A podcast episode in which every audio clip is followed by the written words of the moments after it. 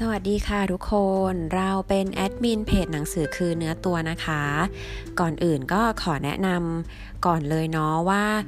พอดแคสต์อันนี้เป็น episode แรกนะคะ เพิ่งเริ่มต้นเลยเป้าหมายของแอดมินก็คือต้องการเพิ่มช่องทางในการที่จะให้ทุกๆคนนะคะ ได้เข้าถึงการรีวิวหนังสือตามสไตล์ของแอดมินนะคะ โดยจากเดิมเนี่ยต้องขอแนะนำก่อนนะคะว่าแอดมินมีเพจใน Facebook แล้วก็มีบัญชีของ Instagram อยู่แล้วนะคะ ทั้งสองช่องทาง ซึ่งเพจใน Facebook เนี่ยก็ชื่อเดียวกับชื่อของพอดแคสต์เลยค่ะ คือหนังสือคือเนื้อตัวนะคะ พิมพ์ภาษาไทยเข้าไปก็จะสามารถเจอได้นะคะ ส่วน IG เนี่ย ก็จะเป็นชื่อภาษาอังกฤษค่ะ บัญชีเป็นชื่อ books แล้วก็ underscore r my soul นะคะ ซึ่งทั้งสองช่องทางนี้เอ่อ Facebook แฟนเพจเนี่ยแอดมินได้เปิดมาน่าจะประมาณ 2 ปีแล้วนะคะกำลังเดินก้าวเข้าสู่ปีที่ 3 แล้วค่ะ ส่วน IG เนี่ยเพิ่งจะเปิดน่าจะประมาณไม่ถึง 1 ปีนะคะ แต่ว่าทั้ง 2 ช่องทางเนี่ยก็เป็นการ รีวิวเกี่ยวกับหนังสือในรูปแบบของการที่แอดมินเขียนค่ะ ก็คือแอดมินจะอ่านหนังสือจนจบแล้วก็เขียนสรุปในสิ่งที่ได้จากหนังสือแต่ละเล่มนะคะ ทั้งทั้งหมดที่ผ่านมาจะเป็นรูปแบบนี้ ซึ่งแอดมินเนี่ยก็มีความตั้งใจว่า ถ้าเกิดว่าเรามีรูปแบบเพิ่มมากขึ้นอย่างเช่นการฟังเนี่ยค่ะ ก็น่าจะมีประโยชน์ต่อคนที่อาจจะไม่สะดวกที่จะเข้ามาอ่านบ่อยๆ หรือว่าจำเป็นจะต้อง ทำกิจกรรมอื่นไปด้วยนะคะ ซึ่งแอดมินเนี่ยรู้สึกว่าการฟังเนี่ยมันก็ช่วยให้กระตุ้นความจำแล้วก็บางทีเนี่ยก็แก้เหงาได้ด้วยเหมือนกันนะคะ ก็เลยถือเลิกงามยามดีในวันนี้นะคะ เป็นการเปิดพอดแคสต์ EP 1ของพอดแคสต์หนังสือคือเนื้อตัวของแอดมินเองนะคะ โอเคค่ะ และวันนี้นะคะหนังสือที่แอดมินจะมาพูดถึงประเดิม ในวันนี้ก็คือ นิยายนะคะจริงๆแล้วเนี่ยต้องบอกก่อนว่าแอดมินเนี่ยอ่านหนังสือทุกประเภทเลยนะคะ ไม่ว่าจะเป็นนิยาย วรรณกรรมเยาวชน ประเภทนอนฟิคชันหรือว่าสารคดีหรืออทุกทุกแนวเลยนะคะ ง่ายๆก็คือว่าอ่านไปมั่วไปหมดเลยนะคะ แต่ว่าส่วนที่ชอบที่สุดเนี้ยก็จะเป็นแนวจิตวิทยาพัฒนาตัวเอง แนวปรัชญานะคะ เป็นแนวที่ชอบอ่านเนาะแต่ว่าวันนี้หนังสือที่เลือกที่จะมารีวิวเนี่ยก็เป็นหนังสือประเภทนิยายนะคะ นิยายไทย เรามาเข้าเรื่องกันเลย หนังสือที่แอดมินจะพูดถึงในวันนี้นะคะ ก็คือนิยายที่ชื่อว่าเล่บันพการค่ะ ถ้าใครเป็นแฟนละครนะคะ ก็จะคุ้นเคยอยู่แล้ว เพราะว่าเพิ่งจะได้รับการทำเป็นละครทางทีวีไปที่ช่องน้อยสีนะคะ เมื่อน่าจะสักปีที่แล้ว ซึ่งจุดเริ่มต้นที่แอดมินรู้จักนิยายเรื่องนี้ก็จากละครเนี่ยแหละค่ะเพราะว่าเเดิมเนี่ยก็จะไม่ไม่เคยได้ยินว่ามีนิยายเรื่องนี้เนาะ แต่จริง ๆ แล้วเนี่ยก็ติดตามคุณวรรณวัฒน์ที่เป็นเจ้าของบทประพันธ์นะคะ ติดตามในในเรื่องอื่น แต่ว่ายังไม่เคยติดตามในแนวที่เป็นแนวมีความลึกลับสืบสวนอะไรแบบนี้ ส่วนใหญ่จะติดตามแนวที่เป็นรักหวานแหวว อิงประวัติศาสตร์นะคะ ซึ่งเรื่องนี้เนี่ยก็ถ้า จะให้พูดถึงเนื้อเรื่องคร่าวๆ คือจริงๆเนี่ยแอดมินยังอ่านยังไม่จบดี เหลือในส่วนของเล่มสุดท้ายละ ในอีกประมาณครึ่งหนึ่งคือ นิยายเล่มนี้จะประกอบด้วย 3 เล่มนะคะ แต่ว่าในเนื้อหาเนี่ยก็พอเข้าใจแล้ว เนื่องจากว่าก็ดูละครจบไปแล้วด้วยนะคะ เมื่อปีก่อน แล้วก็ดองไว้นานมาก แล้วก็ได้เลือกกลับมาอ่านอีกครั้งหนึ่งเนื่องจากว่าก็ได้ไปเข้ากลุ่ม book club อีกกลุ่มหนึ่งนะคะ ก็เลย ทำให้อยากนำเรื่องนี้กลับมาอ่านอีกครั้งหนึ่งก็เดี๋ยวขอช่วยโฆษณากลุ่ม book club กลุ่มนี้ให้แอดมินอีกท่านหนึ่งไปในตัวเลยแล้วกันนะคะ ก็คือเป็นกลุ่มคืนวันศุกร์ book club เงียบๆนะคะ เราจัดกันใน Clubhouse นะคะ ถ้าใครสนใจก็สามารถลองเข้าไปติดตามดูได้เป็นกิจกรรมที่จะจัดทุกวันศุกร์นะคะ เวลาหนึ่งทุ่ม จะเป็นการอ่านด้วยกันแล้วก็พูดคุยหลังจากอ่านจบ ไปหนึ่งชั่วโมงว่า แต่ละท่านที่เข้าร่วมเนี่ยเออได้อะไรจากการอ่านในวันนั้นบ้างนะคะ ซึ่งเป็นกิจกรรมที่ดีมาก ๆ เลย ใครสนใจหรือว่าอออยากเออเข้าร่วมเนี่ยก็สามารถไปติดตามใน Clubhouse ได้นะคะ หรือว่าจะลองเข้าไปดูที่เพจของแอดมินคุณนัทนะคะ ชื่อเพจ Facebook ว่านานานัตเตนะคะ N A N A N A T T E นะคะ ติดกันหมดเลย เป็นเพจใน Facebook นะคะ ก็ลองไปติดตามกันดูได้ อ่านะคะ แล้วเรากลับมาเข้าเรื่องของหนังสือเล่บรรพการกันต่อค่ะ ก็คือเป็นนิยายขนาดขนาดยาวอยู่เหมือนกันค่ะ เพราะว่าสามเล่มจบ โดยเนื้อหาเนี่ยจะพูดถึงตัวละครพระเอกกับนางเอกนะคะ ที่มีความรัก ผูกพันกันมาหลายภพหลายชาติแล้ว ซึ่งจริงๆแล้วเนี่ยจุดเริ่มต้นของเรื่องเนี่ยก็จะเริ่มต้นจากชาติที่เป็นชาติปัจจุบันนะคะ ก็คือเป็นยุคปัจจุบัน แต่ว่ามันก็มีเหตุที่จะทำให้ทั้งสองตัวละครเอกเนี่ยมาพบเจอกันแล้วก็มารู้ว่า เขาสองคนเนี่ยมีอดีตร่วมกันมายาวนานมาก ๆ แล้วก็ผูกพันกันอย่างลึกซึ้ง แต่เรื่องมันก็จะไม่ได้จบแค่นั้น เพราะว่าอดีตที่ผูกพันกันมายาวนานเนี่ยมันมีความเกี่ยวข้องกับเรื่องของเออเวทมนต์หรือว่าเรื่องของ อาถรรพ์อะไรบางอย่างอยู่นะคะ ซึ่งตรงนี้อาจจะยังบอกไม่ได้ว่าคืออะไร อาจจะต้องไปลุ้นกันในหนังสือ แต่ว่าเออไอเจ้าตัวเวทมนต์หรือว่าสิ่งที่เป็นอาถรรพ์เนี่ย ก็มาจากพลังอำนาจของ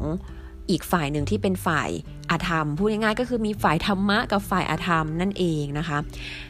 ในเรื่องนี้เนี่ยจริงๆแล้วเท่าที่อ่านมาจนถึงเล่ม3เนี่ยแอดมินมีความเข้าใจว่า ถ้าคุณผู้เขียนเนี่ยเขาต้องการจะสื่อว่าจริง ๆ แล้วประเด็นหลักๆนะคะ ที่จับใจความได้ก็คือหนึ่งคือมนุษย์แต่ละคนเนี่ยน่าจะมีภพชาติหลายๆภพชาติตามตามกันมาเนาะแล้วก็วนเวียนเวียนว่ายตายเกิดไป แล้วแต่ละคนเนี่ยก็จะมีความเกี่ยวข้องกันไม่ทางใดก็ทางหนึ่ง คือเหมือนเป็นห่วงลูกโซ่กันไปเรื่อยๆ หลายภพหลายชาติหลายคน ขึ้นอยู่กับเราแบบทำบุญทำกรรมร่วมกับใครยังไงมาอะไรประมาณนี้นะคะ แล้วก็ประเด็นนี้เป็นประเด็นที่ 1 ส่วนประเด็นที่2เนี่ยก็จะผู้เขียนเขาก็จะพูดถึงเรื่องของการมีอำนาจหรือว่ามีสิ่งพิเศษ ก็คือพลังอำนาจบางอย่าง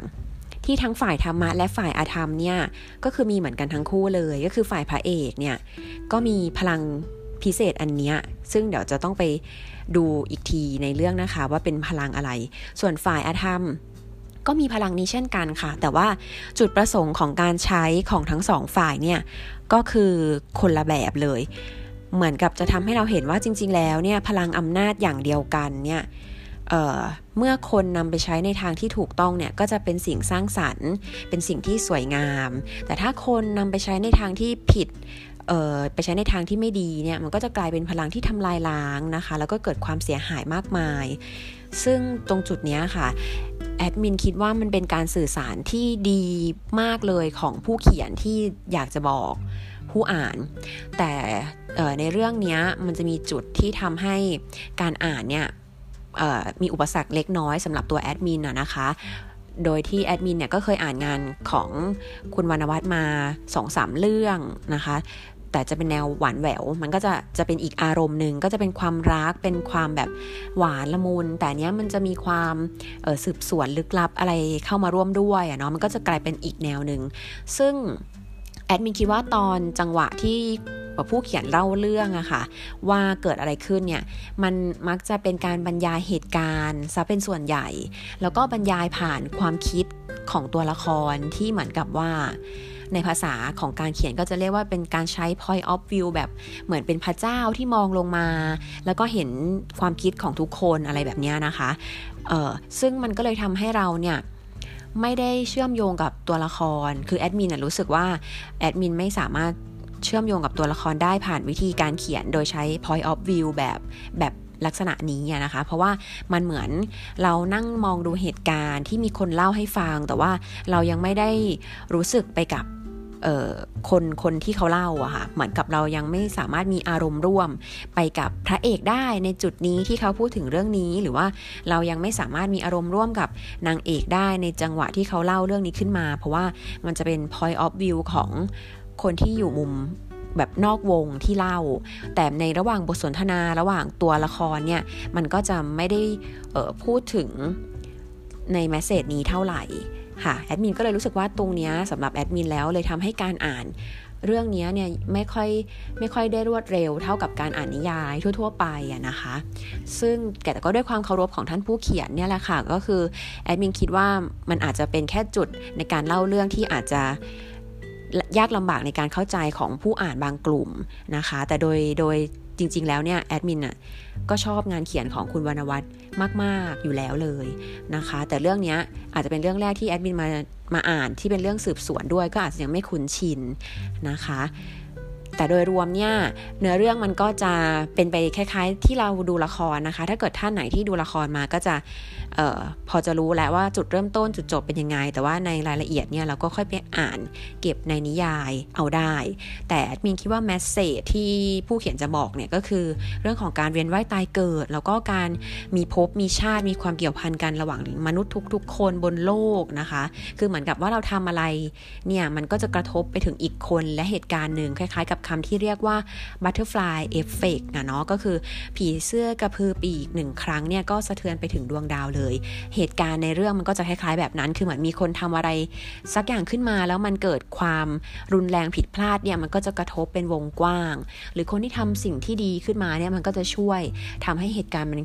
กลับ ในทางที่ดีขึ้นได้นะคะแอดมินก็เลยคิดว่าเลือกอันนี้เป็น message ที่ 1 ที่เป็นการสื่อสารที่ที่ดีเลยเป็น message ที่ดี ส่วนอันที่ 2 ก็คือเรื่องของอำนาจที่อยู่ในมือของฝ่ายธรรมะหรืออาธรรม เพราะฉะนั้นเนี่ยจริงๆแล้วเราเนี่ยสามารถเราในชีวิตประจำวันคนปกติทั่วไปอะ เราอาจจะไม่ได้สามารถอยู่ฝ่ายที่เป็นธรรมะตลอดเวลา หรือว่าฝ่ายธรรมตลอดเวลานะคะ คืออันเนี้ยแอดมินคิดว่าธรรมชาติของคนเนี่ยมันก็จะอยู่ตรงกลางๆ ก็อาจจะมีไปในทางที่ดี และในทางที่ไม่ดีบ้างเทาๆ แต่เราอาจจะต้องยึดมั่นว่าสิ่งไหนที่เป็นสีดำเลยก็คือเป็นสิ่งผิดเลยเนี่ยเราก็อาจจะต้องละเว้นที่จะไม่ทำเนาะแล้วสิ่งไหนที่เป็นสีขาวที่เป็นสิ่งที่ถูกต้องไม่ได้ผิดเนี่ยก็เป็นสิ่งที่ควรทำแต่ว่าโดยทั่วไปแล้วเราก็จะอยู่ตรงกลางๆกัน เพราะฉะนั้นมันก็มีโอกาสเป็นไปได้ที่ว่าคนที่อยู่กลางๆ แล้วได้สิ่งที่มันเป็นอำนาจหรือว่าสิ่งที่เหนือธรรมชาติสิ่งพิเศษเนี่ยอาจจะปรับจูนไม่ได้ว่าอำนาจนั้นเนี่ยเราจะใช้ให้มันมาในส่วนของความดีงามที่เป็นสีขาวเนี่ยนะคะ หรือว่าเราใช้แล้วมันจะกลายเป็น ไปเป็นอีกขั้วหนึ่งคือเป็นสีเทาที่เป็นด้านของความเทาเข้มหรือว่าดำที่เป็นด้านของความอันตรายหรือว่าเลวร้ายเนาะซึ่งก็ขึ้นอยู่กับแต่ละบุคคลเลย ว่าจะใช้พลังอำนาจที่ตัวเองได้รับมาไปในรูปแบบไหนเนาะซึ่งจริงๆแล้วเป็นเมสเซจที่ดีมากนะคะอ๋อก็จากการที่สรุปมาเนี่ยก็ได้เนื้อหาใจความประมาณนี้ค่ะ ก็คิดว่าวันนี้พอดแคสต์เรื่องของการรีวิว นิยายเรื่องเล่ห์บรรพกาลเนี่ยก็น่าจะประมาณนี้นะคะ โดยโดยรวมให้คะแนนเดตติ้งในนิยายเรื่องนี้นะคะแอดมินก็ให้ที่ 3 คะแนน เพราะว่าเรื่องวิธีการเขียนเนี่ยแอดมินยังรู้สึกว่าแอดมินอาจจะไม่คุ้นชินกับการเขียนแบบนี้ แล้วก็ทำให้ ตัวแอดมินเองไม่ได้อัธรสในการอ่านจากแนวแนววิธีการเขียนในรูปแบบนี้จากเรื่องนี้นะคะ ก็เลยขอกดให้ไปที่ 3 คะแนนเต็ม 5 คะแนนนะคะ แต่ว่าชอบในเรื่องของแมสเซจของนิยายมาก ๆ เลย ค่ะ ก็เดี๋ยววันนี้ก็น่าจะพูดคุยกันจบแล้วประมาณนี้ค่ะ ถ้าเกิดว่าคนที่ลูกเพจทุกท่านนะคะ ที่มาฟังหรือว่าคุณผู้ฟังทุกท่านที่รู้สึกว่ามีความคิดเห็นเพิ่มเติม อยากแสดงความคิดเห็นหรือว่าอยากจะเพิ่มมุมมองไหนเนี่ยก็สามารถเพิ่มเติมได้เลยนะคะ ถ้าอยากพูดคุยแลกเปลี่ยนเนี่ยก็สามารถติดตามเพจของแอดมินได้หนังสือคือเนื้อตัว แล้วก็สามารถ inbox เข้ามาพูดคุยได้เลยในประเด็นของเอ่อนิยายเรื่องนี้ ถ้าเกิดว่าท่านผู้ฟังเนี่ยได้อ่านแล้วอาจจะมีมุมมองอื่น ๆ เพิ่มเติมนอกเหนือจากที่แอดมินได้พูดถึงในพอดแคสต์อันนี้นะคะ ค่ะ หวังว่าพอดแคสต์อันนี้ก็จะช่วยให้ผู้ฟังทุกคนนะคะ ได้รับความเพลิดเพลิน แล้วก็อาจจะได้ประโยชน์จากการฟังแล้วก็ได้ไปอ่านหนังสือเพิ่มมากขึ้นนะคะ ในวันนี้ก็ขอลาไปก่อนนะคะ สวัสดีค่ะ